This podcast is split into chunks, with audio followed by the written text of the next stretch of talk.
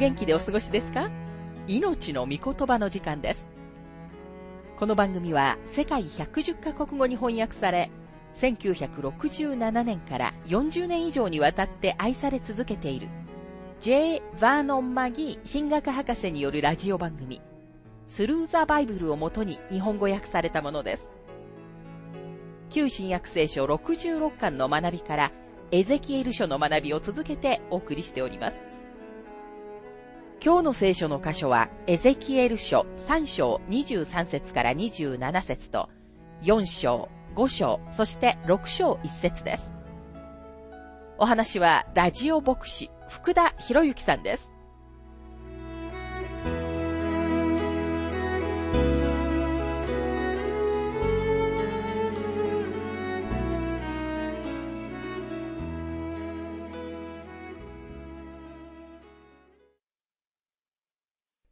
エゼキエル3章の学びをしていますが、エゼキエル書3章の23節私はすぐ谷間に出て行った。するとそこに、主の栄光が、かつて私がケバル川のほとりで見た栄光のように現れた。それで私はひれ伏した。神様の栄光という主題はエゼキエル書の中に繰り返し出てきます。ところで栄光とは何なのでしょうか？栄光とは目で見ることができず、何か不可解なものだという人たちがいるかもしれません。でもそれは全く違っています。栄光とは、私たちの五感のすべてに感動を与えるものです。栄光には大きさがあります。それはどのくらい大きいのでしょうか栄光の大きさは無限の空間の大きさだと言えるかもしれません。神様の御言葉には次のように書かれています。詩編19編の一節。天は神の栄光を語り継げ、大空は見ての技を告げ知らせる。神様の栄光は私たちが住んでいるこの広大な宇宙の中に見られるのです。栄光にはまた美しさもあり、装飾と関係があります。イザヤ書63章の一節で主は、その着物には意向がありと書かれています。主はご自分の着物でしっかりと着飾り、そこには意向があり、そのお姿は美しく、そして素晴らしいのです。また栄光には威厳があります。ですから詩篇、八編の一節は宣言します。私たちの主、主よ。あなたの皆は全地にわたり、なんと力強いことでしょう。あなたのご意向は天で称えられています。これは神様の威厳です。それは輝かしく、明るく、高価で純粋です。最後に栄光は、誉れと威厳とを示します。ダニエルは次のように言いました。ダニエル書5章の18節王様、意図高き神は、あなたの父上、ネブカデネザルに、国と偉大さと光栄と権威とお与えになりました。まさに神様の皆自体が神様の尊厳とご栄光とを示しています。エゼキエルはまさにそのような種の栄光を見たのです。エゼキエル書3章の24節から25節しかし霊が私のうちに入り、私を立ち上がらせた。主は私に語りかけて仰せられた。行ってあなたの家に閉じこもっていいよ。人の子よ、今あなたに縄がかけられ、あなたはそれで縛られて、彼らのところに出て行けなくなる。普通の解釈は、敵が彼を家から連れて出ることができるように、エゼキエルを縛るというものです。でもエゼキエルは家に留まっていたかったのです。彼らがエゼキエルを縛っても、彼は出て行きません。多くのことを話す代わりに、エゼキエルは神様が自分にお与えになった例え話を演じていきます。これはその一つです。彼は家の中に入って鍵を閉めます。なぜでしょうかそれは神様がこの反抗的な民を拒絶されたことを示すためです。エゼキエル書3章の26節から27節私があなたの舌を上顎につかせるので、あなたは話せなくなり、彼らを責めることができなくなる。彼らが反逆の家だからだ。しかし私はあなたと語るとき、あなたの口を開く。あなたは彼らに、神である死はこうおせられると言え。聞く者には聞かせ、聞かない者には聞かせるな。彼らが反逆の家だからだ。エゼキエルの務めは、神である死はこうおせられるということだけです。2章7節に戻ると次のように書かれています。エゼキエル書2章の7節彼らは反逆の家だから、彼らが聞いても聞かなくても、あなたは私の言葉を彼らに語れ。エゼキエルは神様の御言葉をこのような堅くなな人々に述べ伝えるべきなのです。彼が話すのは、この人々に話しかけるべき時だけのことで、他の時には彼は口を開くべきではありません。彼は彼らに神様の御言葉だけを語るべきだったのです。さて、エゼキエル書4章の学びに入りますが、4章と5章では、エゼキエルは特定の印を使い、特定の例え話を民の前で演じてみせます。この時にはエルサレムはまだ破壊されておらず、偽預言者たちはイスラエルの民に平和が来ると語っていました。彼らはすでにバビロンの捕囚となっているユダヤ人たちは、間もなく自分たちの土地に戻ってくると言っていました。しかしエゼキエルは、彼らは帰ってくることがなく、エルサレムは破壊されると彼らに語ったエレミアの言葉を再確認します。イギリスのジャーナリスト、G.K. チェスタトーンの20世紀初期の著作の中には次のように書かれています。今は平和主義の時代ではあるが、平和の時代ではない。残念ながら歴史全体を通して人間は1万5千もの戦争に関わり、8千余りの平和条約を結んできました。それでも人間は5、6千年の歴史の中で2、300年以上の本当の平和を満喫したことはないのです。好むと好まざるとにかかわらず、人間は好戦的な被造物です。パウロは第一テサロニケ人への手紙の5章3節の中に次のように書いています。人々が平和だ、安全だと言っているそのような時に、突如として滅びが彼らに襲いかかります。ちょうど妊婦に生みの苦しみが望むようなもので、それを逃れることは決してできません。唯一の平和の君は、主イエス・キリストだけなのです。エゼキエルはこの人々に、この先どんな平和もなく、エルサレムは破壊されるのだということを示します。エゼキエル書4章の一節。人の子よ、一枚の粘土板を取り、それをあなたの前に置き、その上にエルサレムの町を掘り付けよ。この当時粘土板は彼らの筆記用具でした。バビロン人たちは自分たちの記録を残すために粘土板を使いました。近年とても多くのこのような粘土板が発掘されています。彼らはその上に物を書いたのです。それらの粘土板はほとんど正方形に近く、だいたい30センチ ×35 センチくらいの大きさでした。エゼキエルがすべきことは、その粘土板にエルサレムの街を描くことでした。それから彼は町がこれから破壊されることを示すために、その粘土板を壊さなければなりませんでした。エゼキエル書4章の3節また一枚の鉄の平鍋を取り、それをあなたと町との間に鉄の壁として立て、あなたの顔をしっかりとこの町に向けよう。この町を包囲し、これを攻め囲め。これがイスラエルの家の印だ。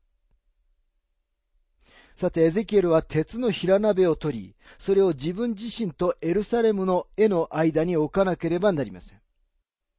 それは神様がご自分とエルサレムの町の間に壁を置かれたことを示すためでした。町の崩壊は避けることはできませんでした。粘土板の印はエルサレムの包囲を演じました。また、平鍋の印は神様の裁きの苦難を示しました。民が恐ろしい苦しみを通るべきであるという神様からのメッセージです。三つ目の印は、さらにエルサレムに与えられる罰を説明しています。三つ目は、汚れたパンの印です。エゼキエル書4章の9節から13節あなたは小麦、大麦、空豆、レンズ豆、泡、裸麦を取り、それらを一つの器に入れ、それでパンを作り、あなたが脇を下にして横たわっている日数、すなわち390日間、それを食べよ。あなたが食べる食物は、1日分20シェケルを測って、1日1回、それを食べよ。あなたの飲む水も、1日分1品の6分の1を測って、それを1日1回飲め。あなたの食物は大麦のパン菓子のようにして食べよ。それを彼らの目の前で人の糞で焼け。それから主は仰せられた。このようにイスラエルの民は私が追いやる国々の中で彼らの汚れたパンを食べなければならない。このような指示はどのような人にとっても耐えられないものですが、エゼキエルにとってはこれに従うのは特に困難でした。なぜなら彼は祭司であり、決して汚れたものを食べたことはなかったからです。14節そこで私は言った。ああ、神主よ。私はかつて自分を汚したことはありません。幼い時から今まで死んだ獣や野獣に咲き殺されたものを食べたことはありません。また生贄として汚れている肉を口にしたこともありません。でもこれはエルサレムの崩壊の時に人々が経験するはずの飢饉に関する主からの印となるべきものでした。偽預言者たちの続けての約束にもかかわらず、町と民は失われようとしていたのです。そしてこれから様々な印は来たるべき恐怖を説明していたのです。さて、エゼキエル書5章の学びに入りますが、5章はエゼキエルがまたもう一つの印を演じることから始まります。一節から三節。人の子よ、あなたは鋭い剣を取り、それを床屋のカミソリのように使って、あなたの頭と髭を剃り、その毛を測りで測って当分せよ。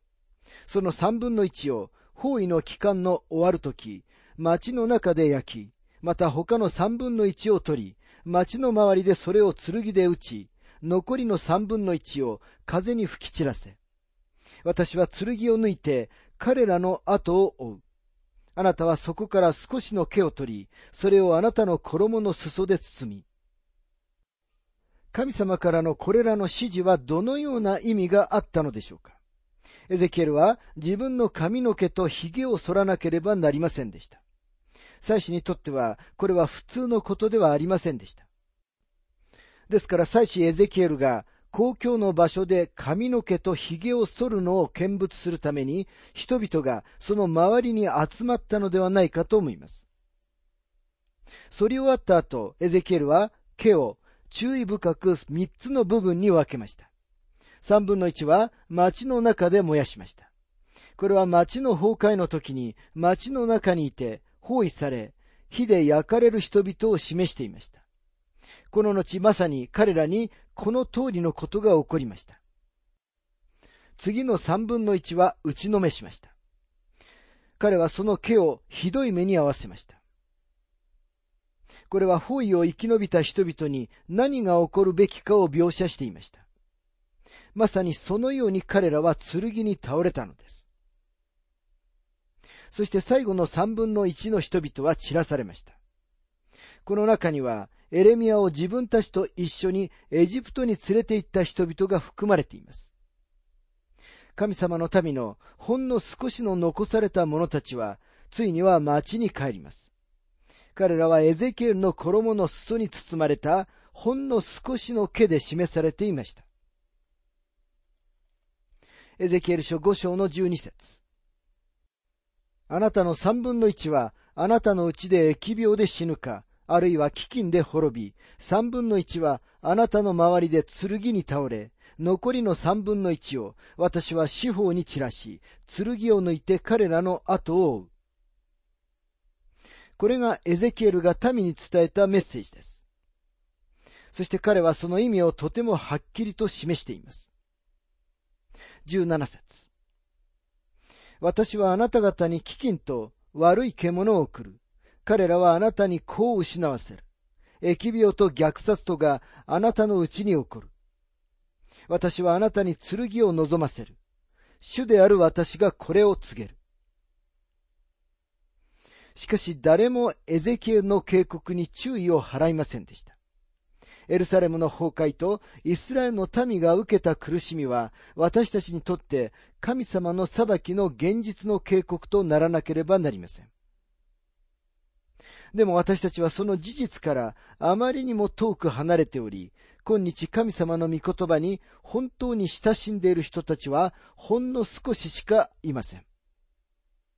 クリスチャンの間の最も大きな罪は神様の御言葉を知らないことです。神様はこの警告をエルサレムの人々にお与えになったのですが、すべての聖書の箇所がそうであるように、ここには私たちに対するメッセージもあるのです。神様の裁きが始まる時には自分の決心をするにはもう遅すぎるのです。今日もしあなたが神様の御声を聞くなら、神様は次のように言われます。第二コリント人への手紙6章の2節確かに今は恵みの時、今は救いの日です。悔い改めて主に立ち返るのは後ではなく今なのです。さて、エゼキエル書6章の学びに入りますが、エゼキエル書はとても秩序正しい書で、この時点まで主にエルサレムに関する予言が書かれていました。でもここからは預言者はイスラエルの地全体に目を向けます。裁きはこの地全体に来ようとしています。エゼキエルはネブカデネザルに補修にされた第二の代表団と一緒にいます。彼らはバビロンの政府の奴隷で、ユーフラテス川から引かれた大きな運河であるケバル川のほとりの農国地帯で働いていました。でもほとんどの人々はまだかの地に残っており、エルサレムはまだ破壊されてはいませんでした。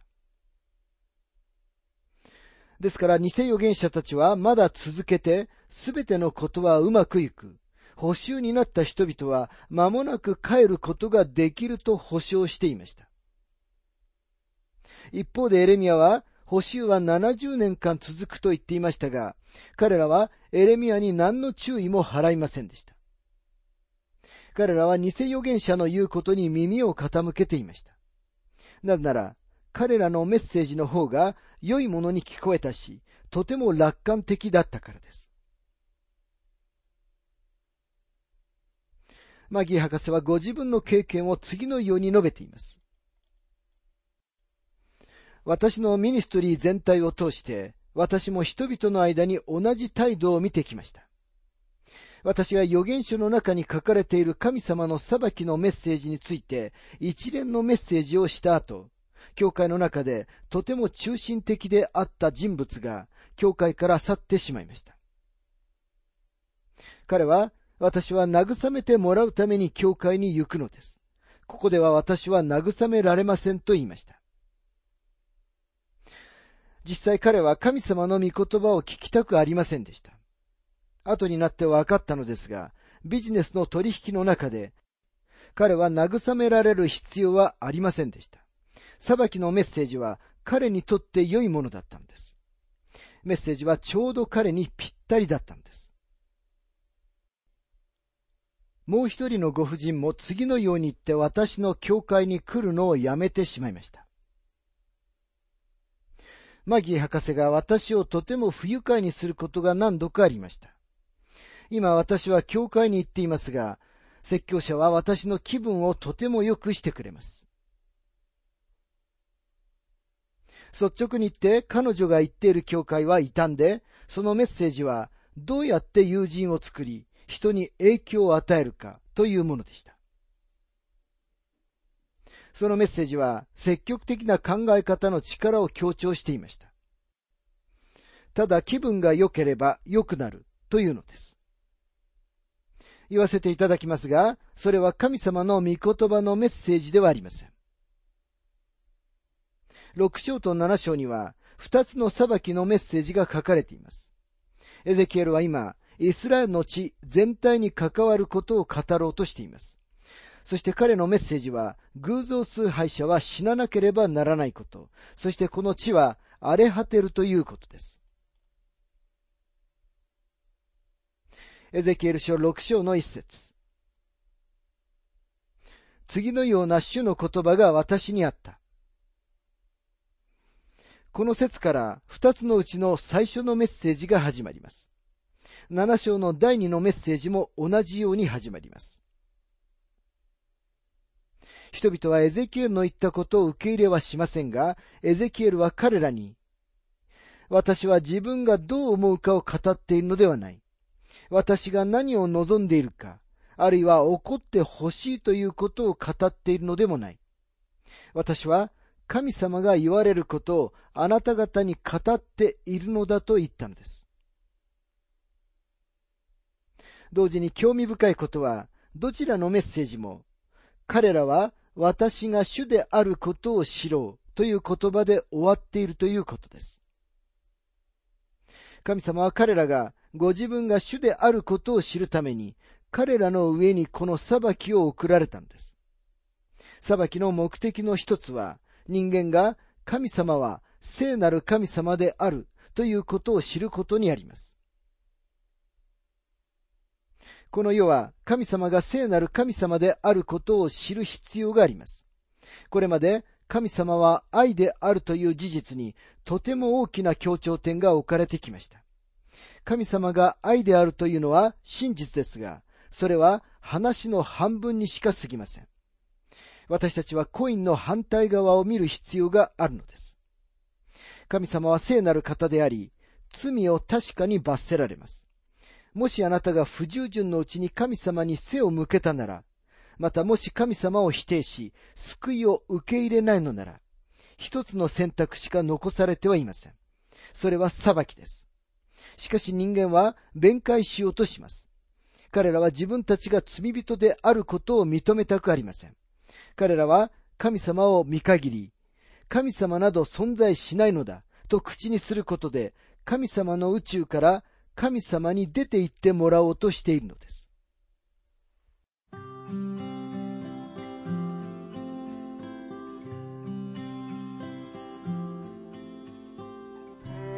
命の御言葉、お楽しみいただけましたでしょうか？今回は見張り人としての職務というテーマで、エゼキエル書3章23節から27節と、4章、5章、そして6章1節をお届けしました。お話はラジオ牧師福田博之さんでした。なお、番組ではあなたからのご意見、ご感想、また聖書に関するご質問をお待ちしております。お便りの宛先は、郵便番号592-8345大阪府堺市浜寺昭和町4-462浜寺聖書協会命の御言葉の係メールアドレスは全部小文字で ttb.hbc.gmail.com です。どうぞお気軽にお便りをお寄せください。それでは次回までごきげんよう。